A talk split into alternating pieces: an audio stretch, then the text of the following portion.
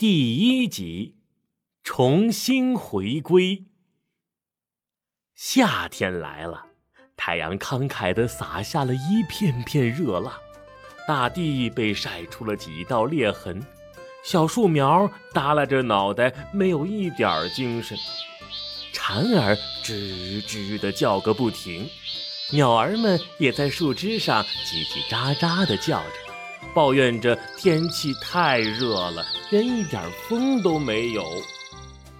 但是在一座名叫萨里斯的小镇里，却没有燥热的烦恼，因为这个城市里除了先进的科技，还有神奇的魔法在为市民们服务。魔法驱散了酷暑，让人们的生活变得非常舒适。今天啊是暑假前的最后一天，魔法学院的校门大开着，小魔法师们正陆陆续续的向外走。学校门前啊也已经停满了车，家长们都在等着自家的孩子放学。其中啊有一辆蓝色小汽车格外显眼，它的车身啊是漂亮的流线型，就像是。停在路边的蓝宝石一样，看起来非常好看。它呀，就是魔法小汽车凯德了。凯德车头那两个大大的车灯啊，就像是一双大眼睛，正向魔法学院里不停地张望着，一边看还一边小声嘀咕着：“哎，罗哥也太慢了，怎么还不出来啊？”凯德正埋怨着，稀稀疏疏的人群里呀，就忽然钻出一个人影，以迅雷不及掩耳盗铃之势冲向凯德。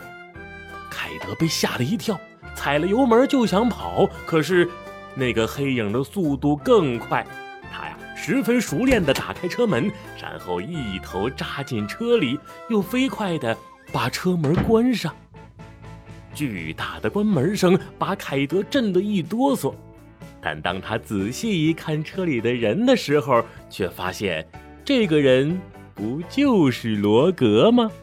罗格，你干什么？吓死我了！凯德的车胎呀都被吓瘪了，整个车瘫在路边，车灯也闪了两下，像是在翻白眼儿。罗格啊，却哈哈大笑着。一边系着安全带，一边开心地说：“抱歉啦，凯德，我告诉你一个好消息，你就原谅我吧。”看着罗格兴高采烈的样子，凯德顿时有些不相信地问：“你能有什么好消息？期末考试考了一百分？”罗格却露出一副你绝对想不到的表情，得意洋洋地说：“苏拉阿姨跟我们说，我爷爷给我寄来了一封信。”就在附近的快递驿站，怎么样？是不是好消息啊？你爷爷罗杰斯大魔法师。凯德一听到这句话，轮胎也不瘪了，他顿时激动地跳了起来。车里的罗格即使扎了安全带，还是难逃一劫，咣当一下，一头磕在了车顶，疼得他是龇牙咧嘴。罗格是又揉脑袋又拧鼻子。哎呦，好了好了，我知道我爷爷是你的制造者。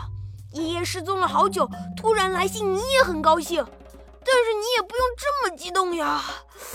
哎呦，我的头啊！对不起，罗格，我太激动了。我们快去拿罗吉斯爷爷的信吧。凯德说完啊，不等罗格回话，就调转车头，从停车位开了出去。刚上马路。凯德的车内啊，就发出低沉的引擎声。凯德的魔法核心快速运转，立刻让凯德像风一样窜了出去。短短几秒钟时间，就把马路上的其他汽车甩出去了老远。慢慢慢慢慢慢慢慢慢慢慢点，超速了，超速了！这么快的速度，可把罗格吓惨了。他害怕地看着车窗外的景色飞快倒退，眼睛瞪得像铜铃那么大，双手啊紧紧抓着车门的把手，生怕一撒手啊就被甩出车外去了。为了照顾罗格，凯德还是稍微放慢了些速度。罗格呀，这才拍着小胸脯松了一口气。因为快递驿站啊离魔法学校不远，所以呀，凯德刚走出不远就看到了快递驿站的大门。但是还没等凯德到驿站门口，那快递驿站竟然轰的一声炸开了花儿。凯德立即张开魔法护盾，一脚刹车横在了路中间，魔力护盾向后扩大了好几倍。把他后面的车也保护了起来。燃烧着的碎石头噼里啪啦地砸在魔法护盾上，凯德和罗格都惊魂未定，他们呆呆地看着被炸毁的快递驿站，吓得说不出话来了。